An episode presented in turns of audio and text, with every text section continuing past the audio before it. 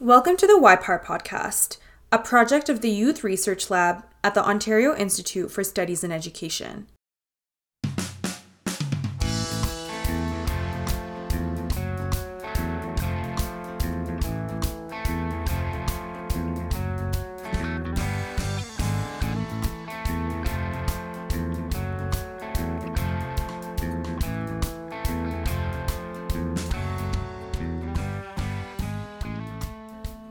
The YPAR podcast, youth participatory action research practitioners discuss the ethical dimensions of conducting YPAR. In our podcast, we explore issues of co leading YPAR projects, building relationships, power dynamics, and sharing our work together. The Youth Research Lab is located in Toronto on the traditional territories of the Huron Wendat, the Seneca, and most recently, the Mississaugas of the Credit River.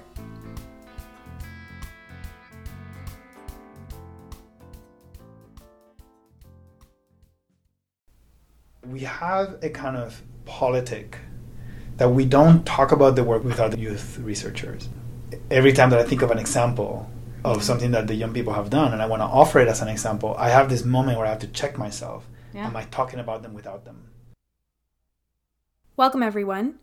My name's Naima, and I'm the host of the YPAR podcast. I'm currently a graduate assistant here at the Youth Research Lab. I'm also a YPAR practitioner with a background working in schools. As you may know, today's episode is the second in a two part conversation between Dr. Sarah Switzer and Dr. Ruben Gaztambide Fernandez. Sarah is a YPAR practitioner and postdoctoral fellow at the University of Toronto, and Ruben is a YPAR practitioner, a professor at the University of Toronto, and the director of the Youth Research Lab. They're going to be continuing their conversation on ethical commitments and the politics of knowledge dissemination in YPAR. They're going to be discussing how do power dynamics play out in YPAR and while disseminating knowledge?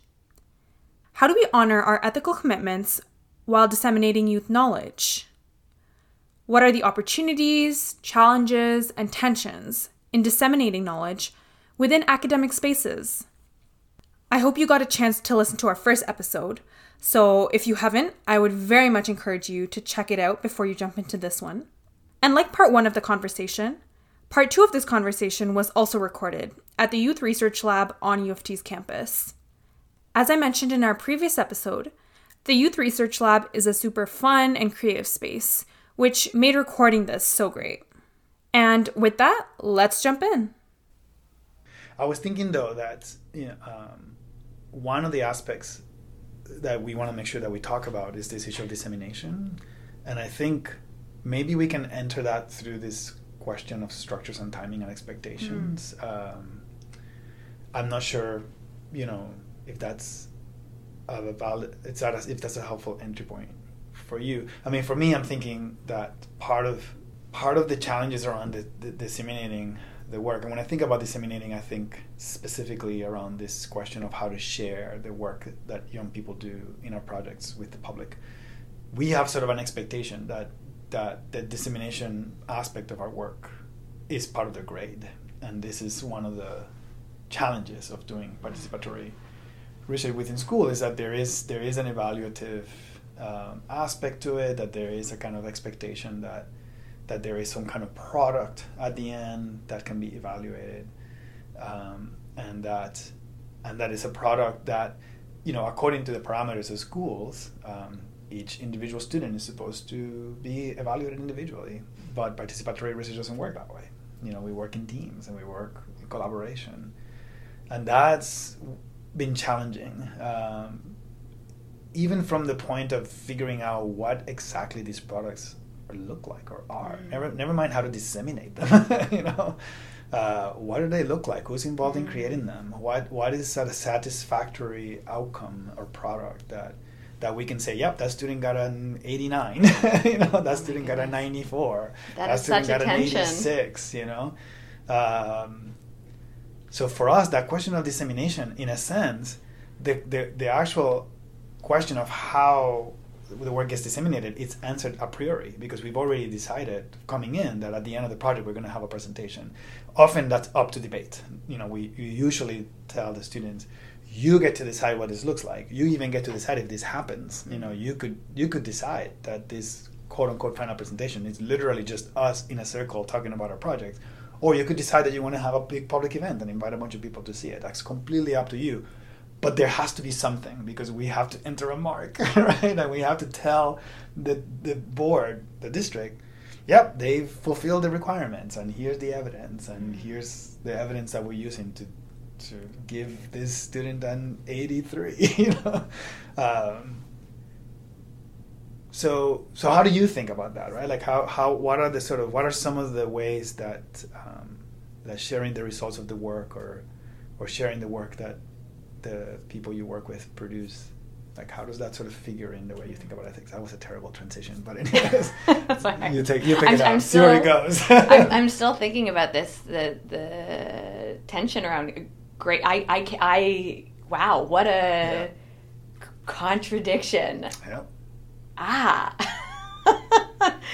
and i'm just thinking about the power dynamics that at play as like the teacher that grades right? You know already Yeah. there are definitely in research power dynamics in terms of uh, folks expectations um, that they need to be or perform in a particular way for you as a researcher even if um, those relationships are ongoing you know? Like Mm-hmm. I, i've had many experiences where someone will say something to me on tape that i'm like i know that that is very different from everything else you've ever said to me you know because i've known folks for a very long time. Right right. And i'm like oh, okay yeah yeah. And then off tape you know they'll say something entirely right. different, you know, or I'll even have like confessional moments where folks will call me up the next day and they'll be like, I really need you to know this, you know, and I'm like, oh, okay, Okay, you know, you know, it's almost as if they're like they're they're trying to trying to because they're quite savvy, right, and being like, I'll tell you this on tape, and and that's all about power. But anyway, Mm-hmm, um, in that's a complete side tangent. In terms of dissemination, I mean, I'm certainly not limited by. Um, expectations around marking. Uh, I think dissemination is something that's uh, negotiated in an ongoing way. Uh, and I will say that, um, well, I can't generalize. Um, the sharing of the work is often the pull for folks to, to be involved in the first place. Um, in the sense that they uh, they want to see research that makes a difference. Um, they want, um, if we're, we're working through the arts or other forms of cultural production, they want to celebrate in the work that they produced. Um, they want to know that it wasn't for nothing. Uh, and so there's often a very keen interest in dissemination from the very beginning. Um, now, I'm not saying the academic articles; folks don't really care so much about about those, and you know why why should they? uh, but uh, but conversations are definitely negotiated, ongoing, um, and I find, especially with my work with young people, and in, in part because it's because I've been working with the same group of folks for a very long time. Just want to make Did sure we lose it? Yeah, just ah, there we go. Okay. Um, and in this, I'm thinking more specifically about the recent project I did, which was around kind of um, how uh, stakeholders in different organizations considered uh, or thought about engagement. So, uh, in this case, we're thinking about youth engagement. So, I'm working with young leaders who are already very actively involved, uh, and I one of my one of one of the challenges I didn't have I didn't have an unlimited budget. I also didn't have an unlimited amount of time.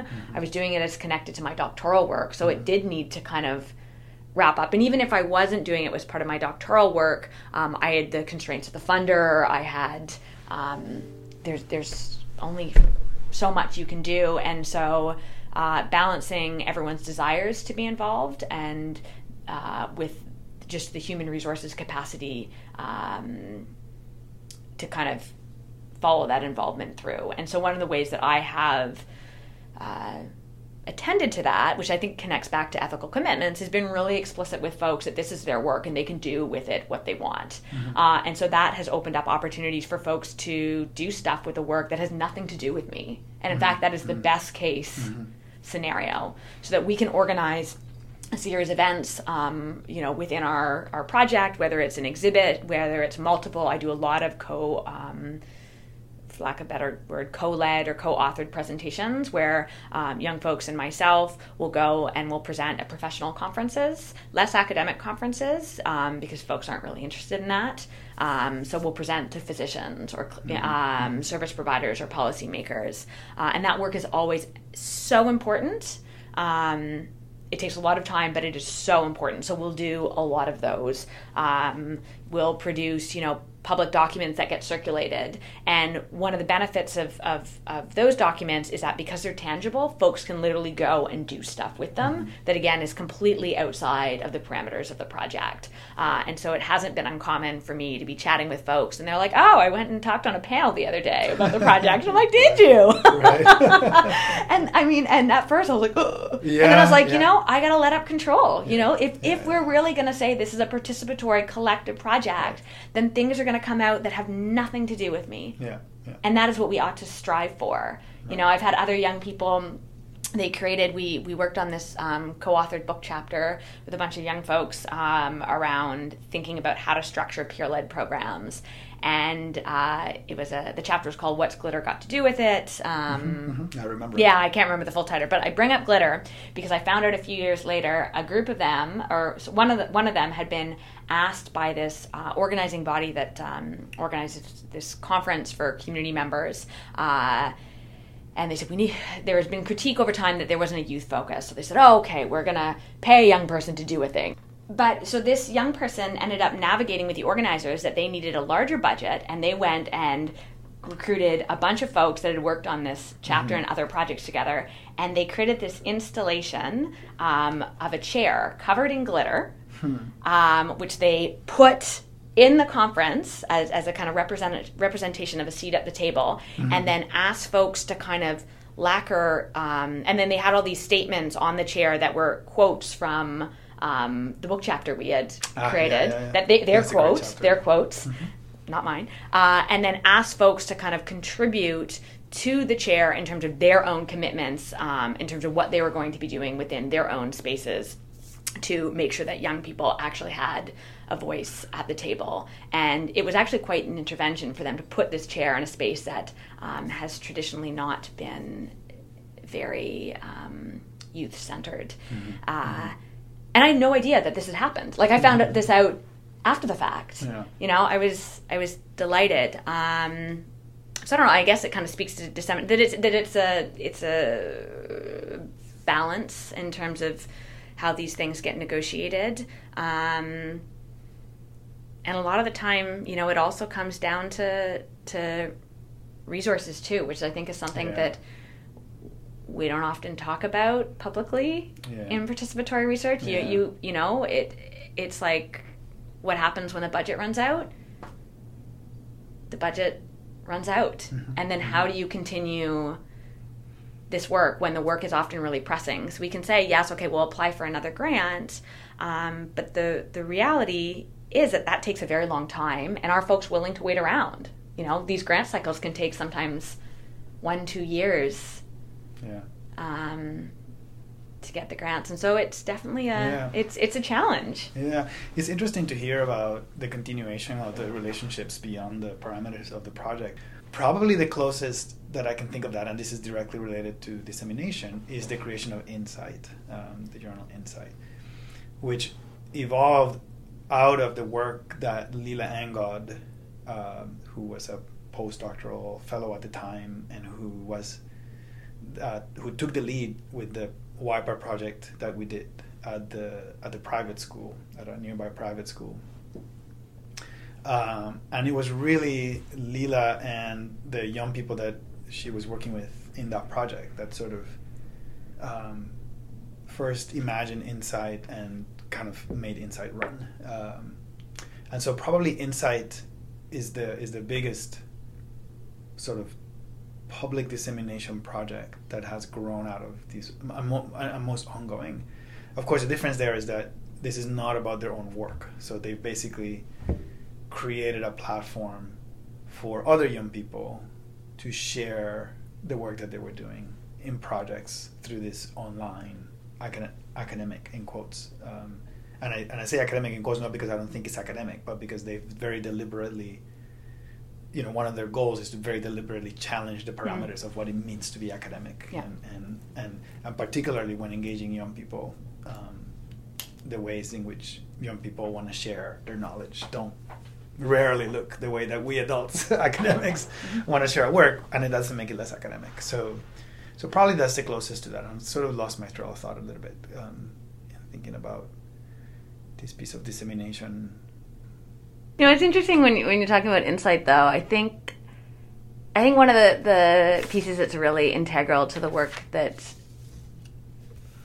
we both do, just coming out of this conversation, is that rec- kind of recognizing and allowing for like multiple different products, for lack of a better term, you know, and mm-hmm. and not going in with any pre-decided expectation of it's going to look this particular way. And I think that that's really important for the the process to be emergent, so mm-hmm. that mm-hmm. if young people decide that they're like, I want to start a journal, okay, that is that is a possibility, um, and not prefigure, prefiguring things from the the start. Right. I think that that's been really really key. I mean, it can be challenging from a funding perspective because right for grants, you have to write in a plan. Right. You know, funders are not so open to. We're just going to see what happens. See what happens. Yeah, that's right. yeah. Um, and not, so not, not something funders want to see. Yeah, and so it's like, how do you then, as a researcher, in terms of those ethical commitments, build a grant that is, you know, uh, robust enough grant so you'll get the funding, but also be open enough to know right. that you can throw the entire thing out the window. Yeah.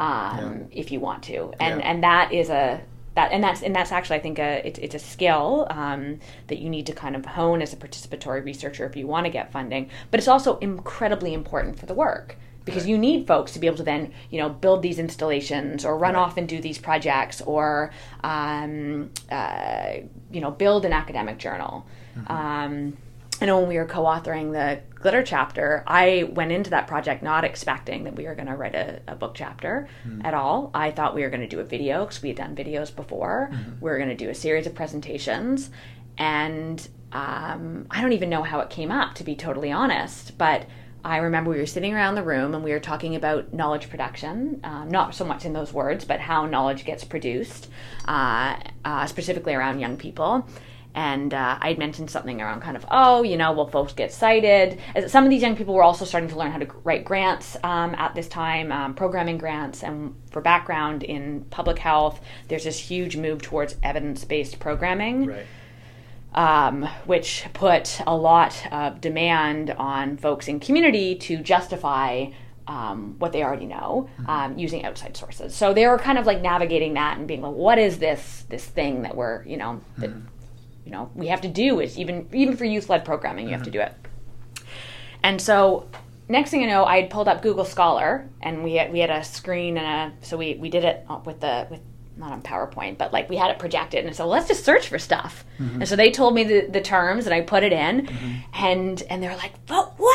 You know, like, you know, this guy, right? this jerk, he has how many citations, and this right. is what he's writing. You know, right. stuff that was very focused on risk, very essentializing around youth yeah. categories, yeah. Yeah. Uh, not accounting for issues of systemic racism or transphobia or homophobia mm-hmm. or poverty or any of this, and they were pissed off, mm-hmm. and they said, "Well, how do we get on this list. Mm-hmm. I said, well, unfortunately, you know, all of you know the work that we do is so important in terms of the participatory videos, the workshops, all of that. You know, that is very, very, very important. It probably will make more change than stuff mm-hmm. on this list, but unfortunately, because of the powers that be and academic structures, they won't ever end up on Google Scholar. Mm.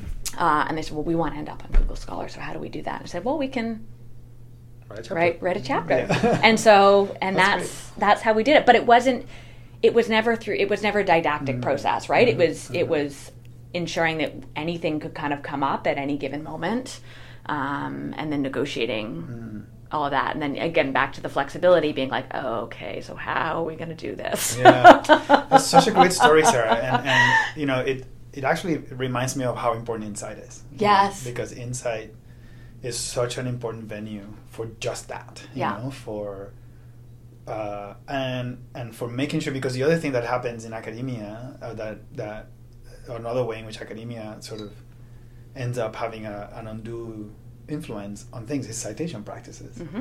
and it's very difficult to cite a video that you saw at a at a community gathering mm-hmm. it's very difficult to cite a tweet or, or, or to cite um, an installation, you know, like the wonderful installations that you created, that you group, you know, created together.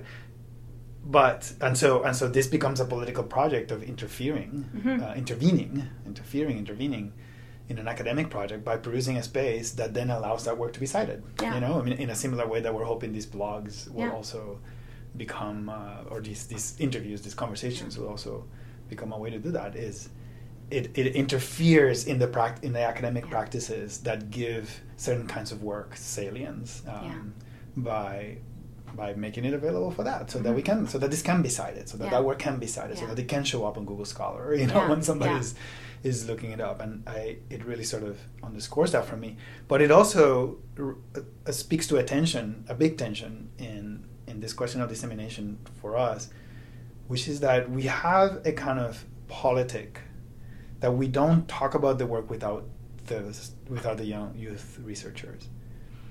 Or we don't talk about the particular research projects but it's really difficult to talk about the work that we do with them without talking about the work they're doing. And so even right now when we're having this conversation you know every time that i think of an example of mm-hmm. something that the young people have done and i want to offer it as an example i have this moment where i have to check myself. Yeah. am i talking about them without them? Yeah. you know, I'm about to go on this weekend, uh, on this week, to go up to Ottawa uh, to this event, and I'm supposed to present the work of the Youth Research Lab.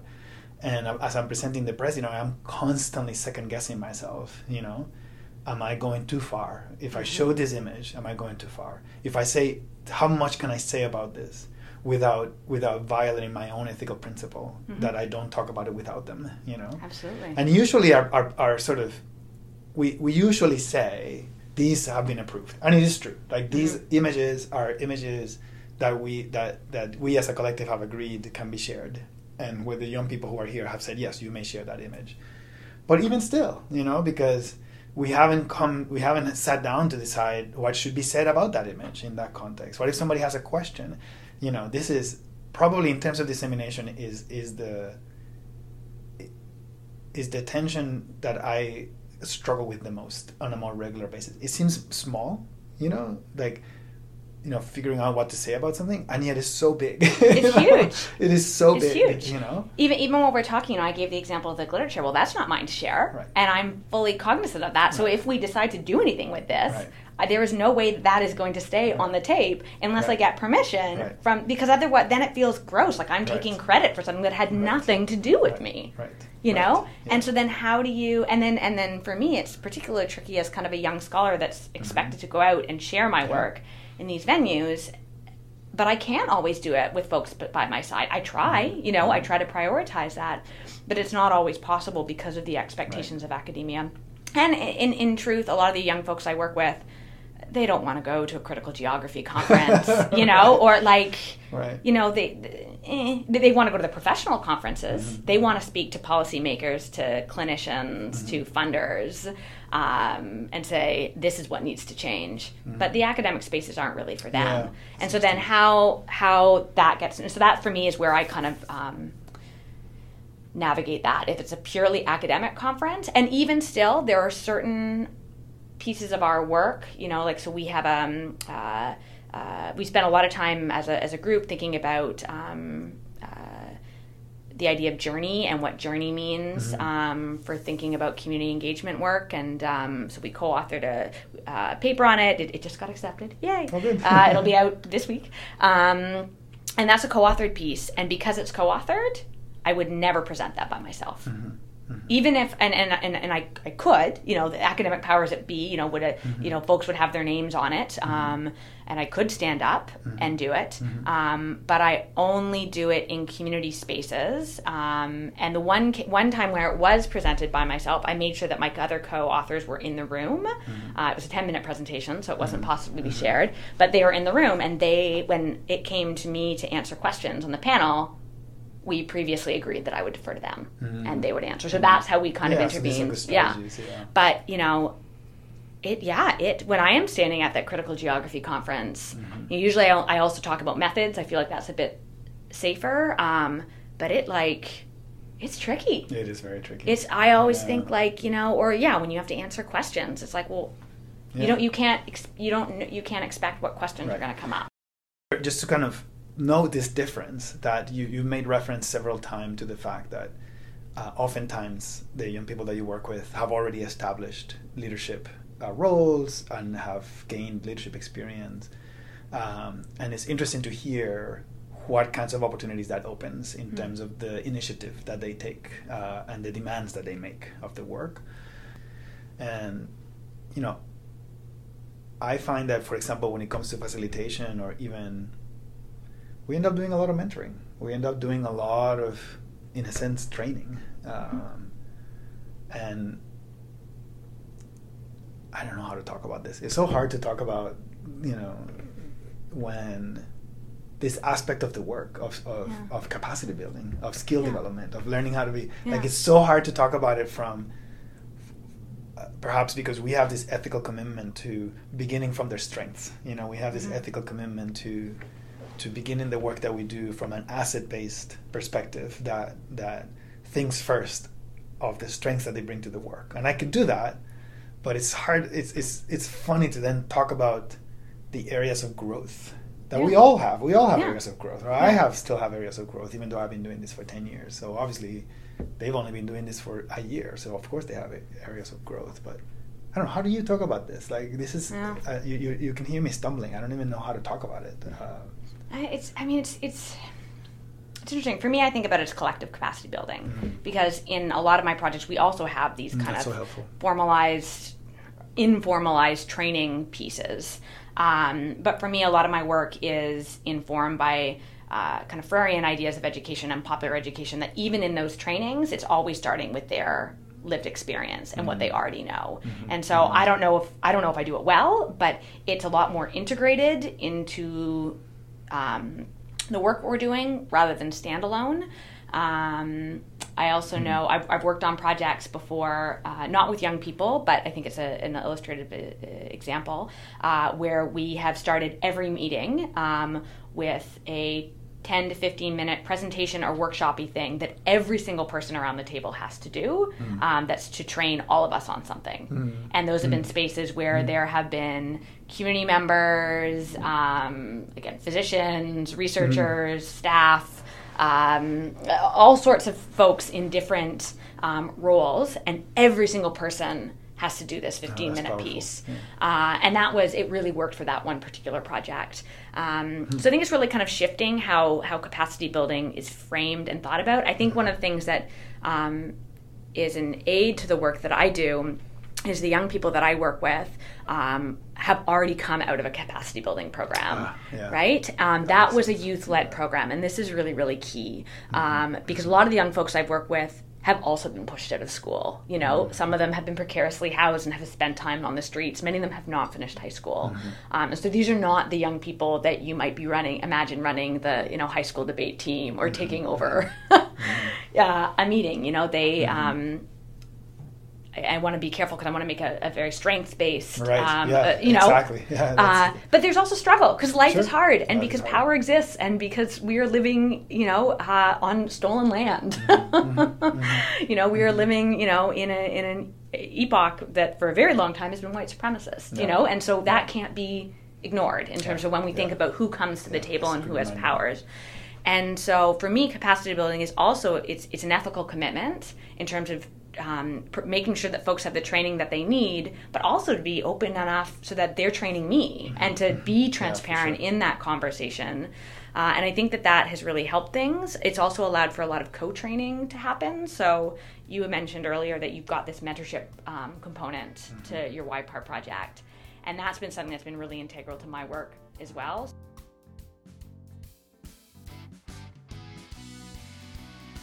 Thank you so much for joining us on this episode of the YPAR podcast.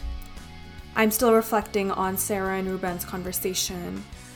I'm thinking about their reflections on dissemination as being negotiated in an ongoing way, the importance of being emergent and flexible in decision making about dissemination products, and the ways that they described youth co lead in academic spaces and intervene in academic literature. Stay tuned for our next episode and see you next time.